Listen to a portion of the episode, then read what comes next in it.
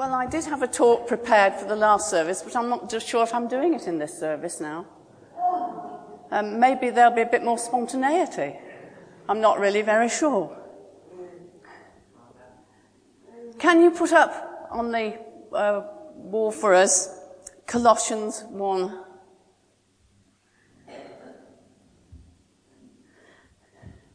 God has rescued us from the dominion of darkness and brought us into the kingdom of the Son he loves.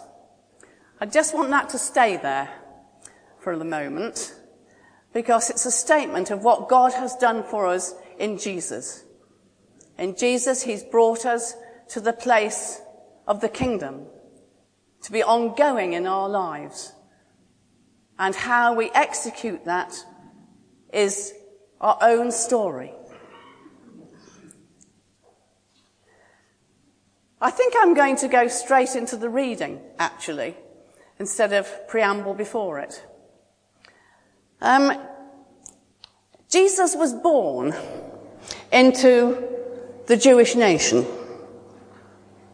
He inherited this, and it was to this he was speaking often. And in our reading this morning, we have some difficult things to look at. Really difficult. Because it seems to say that the rich are rejected. And of course, it's not quite like that, but that's how it looks at a first reading. This man, I think, who came to Jesus had obviously, and in this version of Mark, he's just a man. In the other versions, he's rich, in another, he's a ruler, but in, in this version, he's a man. And I think this guy had obviously heard Jesus speak before. He'd obviously, I think, seen the miracles he performed because he saw in Jesus an authority. And it was to Jesus he came asking that important question. What must I do to inherit eternal life? What he understood by inheriting eternal life and what he was taught in Judaism was a different question to the one he was asking. And I think he knew it was quite different, but he didn't know how different.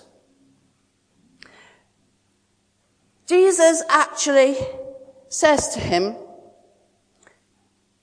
asks him a few questions. He asks him about the commandments. Do you this? Do you that? Do the other? The young man feels affirmed in that because he can say, yes, yes, I do that. I've done this since I was a youngster. I understand those. Jesus looked at him and loved him. We understand that Mark's gospel was written as a result of his meeting, I think, with Peter when he was in Rome, and it was Peter's reminiscences of his ministry with Jesus. And I think that's a lovely example. Jesus looked at him and loved him. Only someone who was close at hand could have said that. Jesus looked at him and loved him. But in his love for him, he had some difficult things to say. Because he says, where you are, in what you are, everything you have, this is a real obstacle to the question you're asking that I am going to begin to answer. It's a, such an obstacle. I think it's important that we understand that the Jews, in fact, thought riches were an indication of something good. It was good to be rich. It meant that you had a measure of approval. Don't know whether it was of the Pharisees or of God, but the Pharisees certainly approved of rich men. But Jesus said, there is an obstacle. And I, he, he tells him, he has some instructions for him. I want you, first of all, to get rid of all that you have and give to the poor. And then you will have treasure in heaven. Then your priorities will be adjusted to the right priorities. You won't have any, any obstacle to come in the way. And then he says, you will have treasure in heaven. And when that happens, then I want you to come and follow me. Was this something this guy expected? I certainly don't think it was. It was something that he wasn't expecting at all. Of course, the response of the man was that his face fell because Jesus had seen that he owned a lot, because he had great wealth.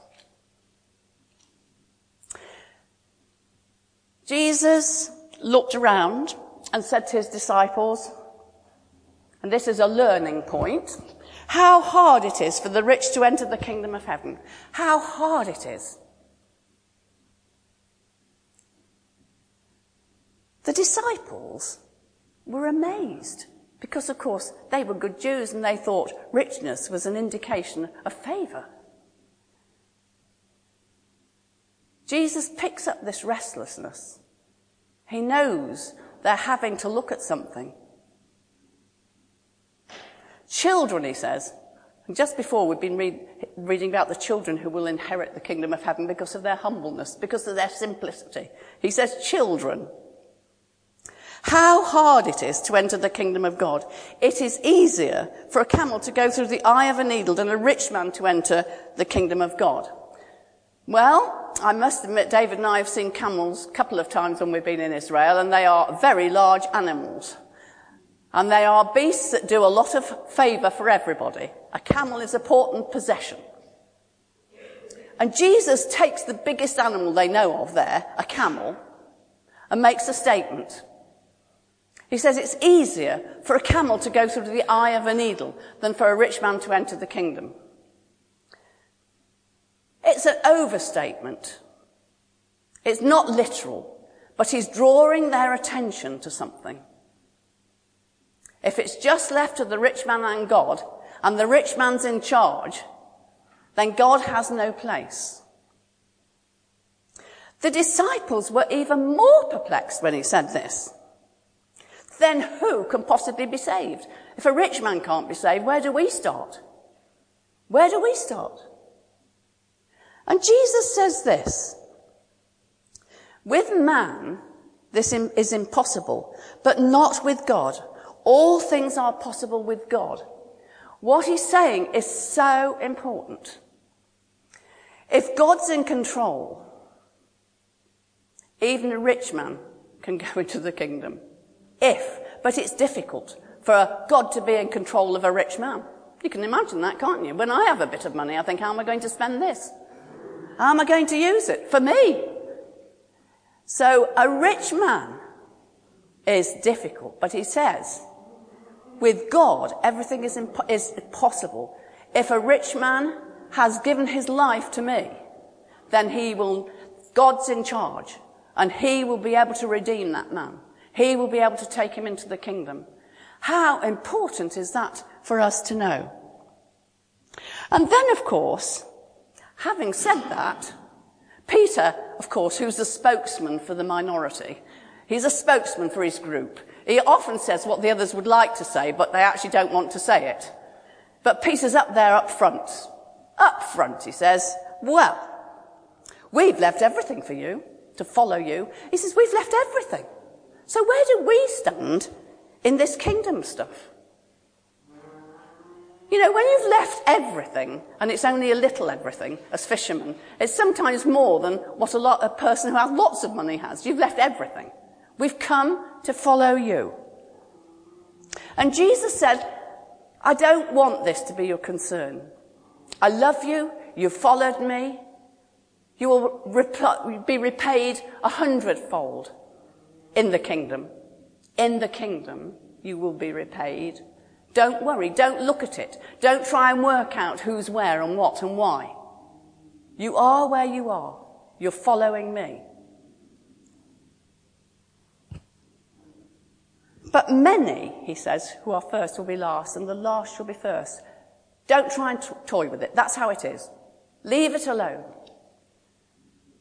I wonder, you know, when Peter said what he did. It was, it was a bit of frustration, lack of understanding, and I just, but then when Jesus spoke in the way he did, Peter began to take on board what Jesus was saying. But I just want to draw attention to the young man who came to Jesus. How important, because we hear a, a little story there. We don't know what happened to the young man. We don't know what he did when he went away. We don't know how he examined his life. We don't know that story. We only know this particular teaching episode. And when we think about that, it's the road that we take as well, because we have questions to ask at certain times in our lives. I want us to look back at that, for he has rescued us from the one, from the dominion of darkness and brought us into the kingdom of his beloved son. He has rescued us. I wonder what we understand by that. He has rescued us. I think it's a good word, rescue, more than saved. Because for me, rescue seems to want some involvement somehow of another person. If somebody rescues you, they do something and they take you from the bad place where you are, where you need rescuing from, and put you in a safer place. How important that is when we think about the ministry of Jesus and what he has to say about the kingdom. And, you know, I think of Peter. Peter, who is the one who speaks out. Peter, who is the one who stands in the place where he is and doesn't sometimes think what he's saying. I think how, how important that is. And he, I think Peter receives his training through his continued repeated mistakes. He receives his training for that. Jesus is patient with him. Jesus knows where he is. Jesus gives time to him. And it's often in our mistakes and our failures that we learn. And I think the important thing is it brings us back to a humble place. The place where Jesus wants us. That humble place. You know, when I think of Peter and him saying, when Jesus came to wash his feet, Jesus washing the feet in John's gospel before he was taken away. Jesus washing the filthy feet of the disciples, putting a towel around his waist and washing the feet. And Peter said, are you going to wash mine? And Jesus said, but if I don't, you won't belong to what I'm doing. You won't be part of me. You won't understand service. Jesus put himself in absolute service, the humblest thing you could do, to wash those feet. So when he heard that, Peter says, well, but wash all of me then. I understand what you're saying a bit. Wash all of me. And then it was Peter, of course, who denied Jesus. And Jesus had predicted it. Before the cock thro- um, crows twice, you will have denied me three times. And in Mark's gospel, Peter does this in the courtyard. He isn't in the same room where Jesus is questioned. And when he's done it, the cock crows and he's reminded that he's done the worst thing he can possibly do. He's denied his, his Jesus, the man who he's worked with, who he's loved, because he's afraid. It's fear who's caused him to deny Jesus. We've had in our lives, I believe, each one of us, wherever we are, wherever we are in our understanding of the kingdom, we've had times when we've needed to ask questions. Ask questions of God so that His Holy Spirit might begin to touch the question we've asked and begin to show us the, answer to that question. And I think, you know, the gospel talks about listening, not hearing, but listening. Listening with our ears, listening with our spirit, listening to what Jesus and the work of the Holy Spirit wants for us. And I wonder, as I stand here this morning, I wonder what the question is that each one of us needs to ask now. Not just a flippant question, but a now, something that's inside us that is wanting us to articulate to God. Something about us as individuals.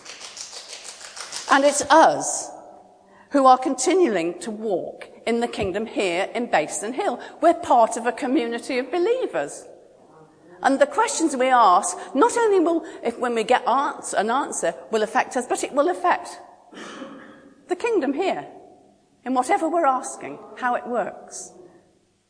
And I think that's the challenge of what we're laid before us. I pray that that rich man, so called, asked the questions, asked a question, pursued Jesus, wanted to know the answer and wanted to actually surrender what he needed to, to surrender. And I pray that we can surrender in question form what we need to give over to God, what we want to know about our next step. I'm going to sing a worship song to you now, and it's one I'm sure you know. That I don't want you to think of the words and try and remember them. I just want you to listen to the words and allow um, the Holy Spirit to actually minister to us as we listen to those words.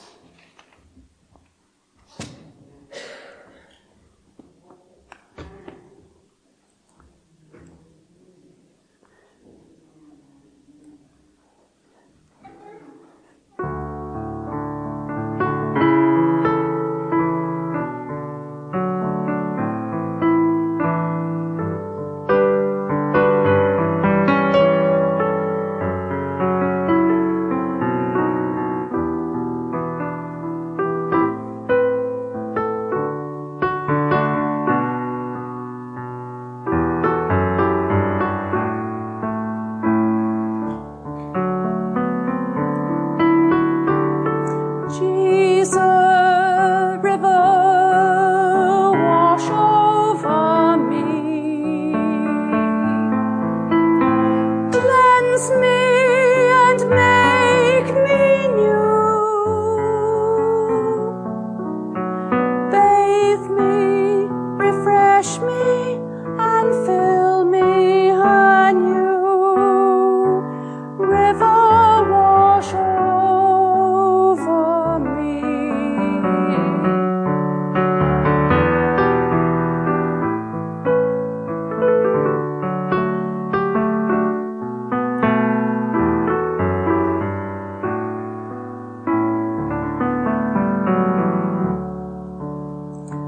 Jesus, spirits, watch over.